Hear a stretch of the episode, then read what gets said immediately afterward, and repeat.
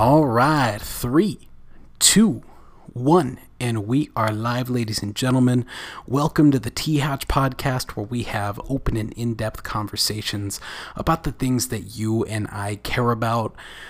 Today it is June 5th of 2020, and uh, this is an interesting episode, uh, to say the least. Um, as you all know, you know, I'm not breaking any news here when I say that things are absolutely crazy in the world and especially in the United States of America right now.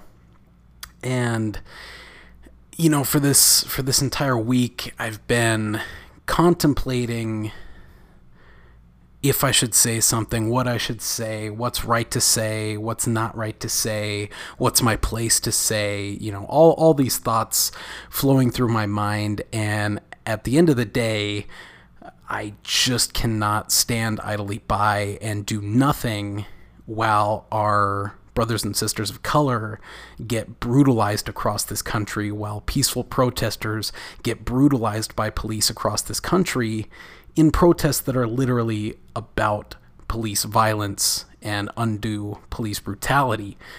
And it's just been far too long in the United States of America that this has been an issue. This has been an issue that people have talked about, especially people of color, and nobody has paid attention and we're we're finally hitting a climate where things have boiled over to the point where people are so frustrated, so angry with the course of action in the United States where they're finally standing up and doing something about it and not sitting back down until something gets done.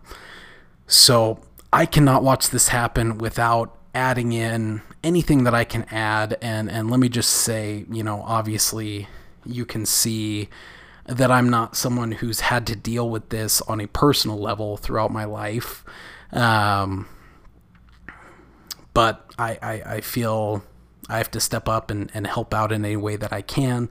I'm not here to try and assert myself as a leader of this movement because obviously that's not the case. Uh, but I am here to to lend my thoughts, to lend my opinion, and to lend myself to this movement and do anything that I possibly can to help in this situation. So I, I want to start out by laying out some of the facts of what has happened here, what sparked these protests, what is going on with these protests, especially over the last week as things have unfolded in this country, and give you my thoughts therein while focusing on some of the, the larger points, the larger stories that have come out of this. So, to start, on May 25th, 2020, Officer Derek Chauvin knelt on George Floyd's neck for 8 minutes and 46 seconds in an act of cold blooded murder, while three other officers did nothing to stop him. George Floyd, Breonna Taylor, Ahmaud Arbery are just the latest names to hit the news, but the sad reality is that this has been going on for over a century with no action from law enforcement, prosecutors, government officials, to stop these senseless killings.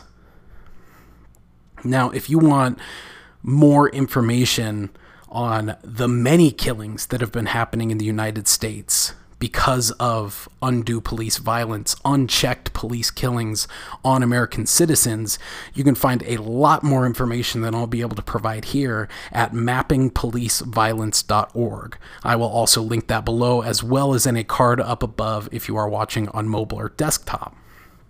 So, with that said, that has sparked protests throughout the nation. Obviously, this started in Minneapolis, Minnesota, where George Floyd was killed.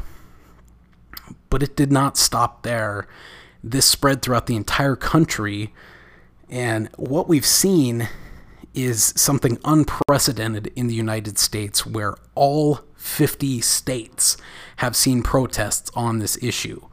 And these are ongoing protests. They're not stopping because, let's face it, nothing has been done yet. No action has been taken to actually solve the systemic problems that have perpetuated this for over a century.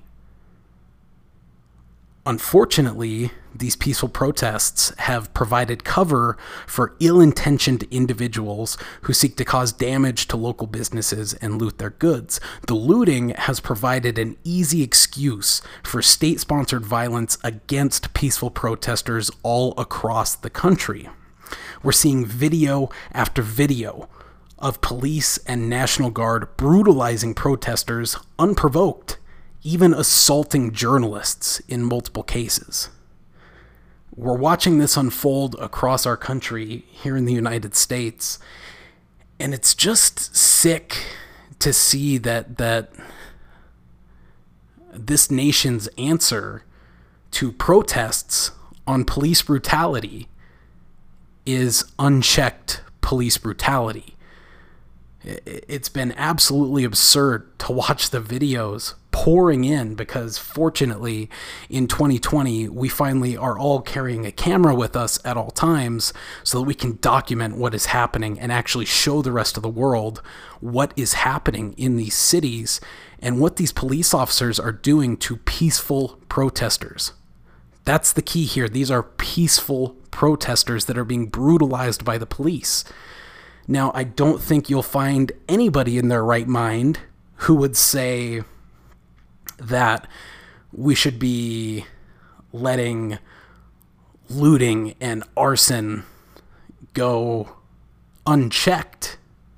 But the answer is unquestionably not to brutalize peaceful protesters. These are not the people who are going out and destroying businesses. If you want to stop that, maybe take all the police units that you're focusing on these peaceful protesters, maybe take them away from those peaceful protests and actually apply them in a way that will actually protect these businesses from looters, rioters, people who are out here to cause damage as opportunists. These are not people who are part of the movement. These are people who see an opportunity to get out, go steal a pair of Nikes, go into Target, steal a cheap TV, these are opportunists. This is not the movement. These are not the protesters that are out here causing this undue harm to our communities. If you talk to any of these peaceful protesters that are actually from the community that they are protesting in, none of them support this. None of them would do this they actively dislike it because what it does is it takes away attention from the actual issue that everybody is here protesting for, and that is racial injustice, inequality, and criminal justice reform. That's what we need to focus on. Yes, we need to keep in check lawless individuals who are going out and causing harm, but we cannot jeopardize the First Amendment our, fright, our right to free speech and peaceable assembly. We cannot jeopardize that in the name of law and order when it comes to a few rank individuals who are using this as an opportunity to cause harm. As we see this happening all across the country, Donald Trump tweeted from his bunker in support of this police violence, saying, When the looting starts, the shooting starts. That's a quote from the President of the United States. He also attempted to declare Antifa, which stands for anti fascists, for those who don't know, a terrorist organization. That's his words, which he cannot legally do also, FBI investigations have not found a single case of Antifa organizing any of these protests. They have no intelligence that points to Antifa being behind these protests or organizing the violence. So it is simply absurd for the president to make a move like this, especially for a quote unquote group like Antifa, although not really a group if you actually do your research. There is no central organization to Antifa. So, what is happening here is they want to use this as an excuse to label any American as part of Antifa so that they can then label any American a terrorist and then can apply much larger sentences with much less due process to American citizens. That is what the President of the United States is trying to do. If you want more information on those FBI investigations, I will link a Business Insider article with more information there. But after this blunder, during his first address from the White House Rose Garden, he simultaneously gassed and assaulted peaceful protesters while reminding his supporters of their Second Amendment rights, also threatening to invoke the Insurrection Act to send the military into U.S. cities to, quote, dominate the streets. Later, we would find out the order to attack these peaceful protesters was in order to go take a photo shoot with a Bible at a nearby church. A, a, Bible which he consequently held upside down for the entire photo shoot. it, it, it's absolutely ins- absurd, in my opinion, that the President of the United States would come out and give a speech, a speech in which he did not talk about racial injustice. He did not talk about criminal justice reform. He did not talk about systemic inequality. But what he did talk about was Second Amendment rights. What he did talk about was restoring law and order, dominating the streets. I think the real threat to law and order here is the president that is out openly attacking the First Amendment of the U.S. Constitution a president who is ordering the brutalization of peaceful protesters at the White House. It, this is simply absurd. The fact that he is still the acting president of the United States after an act like this, I don't know what to tell you. Uh, at this point, I I don't know what else would constitute an impeachment inquiry like active threats to the First Amendment of the U.S. Constitution. But of course, that card has already been played in a terrible way that makes it impossible to use again. We're going to hear the excuse that, oh, if you want him out of there, uh, go vote in November. You know, obviously you should vote in November, but that should not be the only way to remove a president that is making open attacks against the First Amendment of the United States Constitution. Absolutely sick, in my opinion, what's happening here. So, the really the disgusting part of all of this is the abdication of duty, not only from the President of the United States, but also from all of our government officials who refuse to step up and change the system that perpetuates racial injustice and police brutality while promoting inaction and inequality. We see case after case after case of police killing of innocent people, of people who have not been convicted of a crime, of people who, even if they were convicted of a crime that they were being charged, would not be sentenced to death. So we're having state sponsored killings that are going unprosecuted. These cops are getting off after, in the case of Derek Chauvin, 12 plus prior incidences. Not a single one was he prosecuted for. Not only that, he's still on the police force out there where he could commit such a cold blooded murder while knowing that he was on camera with a nonchalant expression on his face with his knee on the neck of a human being that is crying out, I can't breathe. This is absolutely disgusting. And it's absolutely disgusting that none of our government officials will step up and actually do something to change this system that for over a century has been killing uh, innocent American citizens in cold blood for no reason, with no remorse, and no prosecution. This is sick.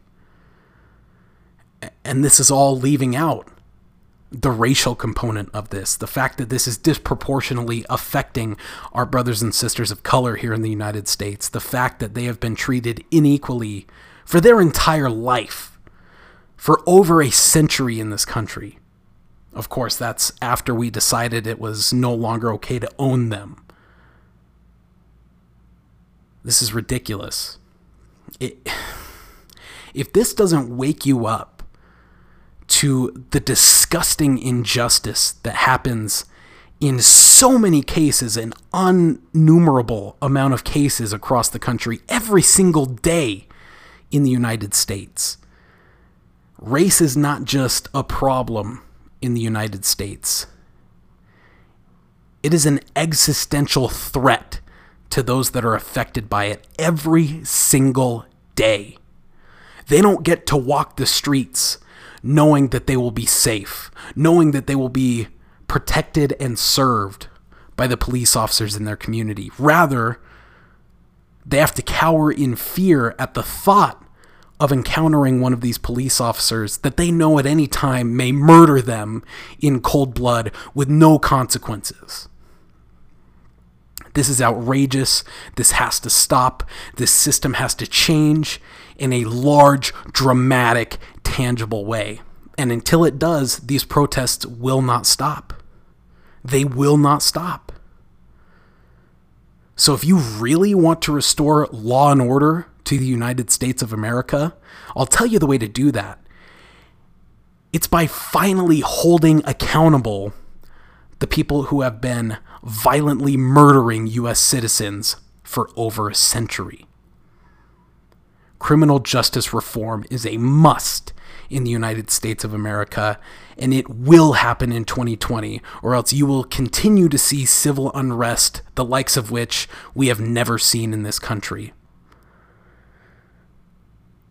So, that said, I'm I'm very fired up here. I, I don't have a ton more to add to this topic. I just wanted to bring some of the facts there. I wanted to bring my opinion and I, I here's here's an outreach as well. Anybody who happens to see this video and agrees with anything that I'm saying, you know, please share this video, but also please comment below and help me understand more things that I can do to help this movement, to help our brothers and sisters of color in the United States of America and and help something tangible come of this movement. I am here to give everything that I have to offer to this movement and make sure that something finally happens to fix the systemic problems that have let this happen for over a century. So let me know what I can do to help. I'm here to help. All that said, I really appreciate you tuning in and watching Black Lives Matter. Goodbye.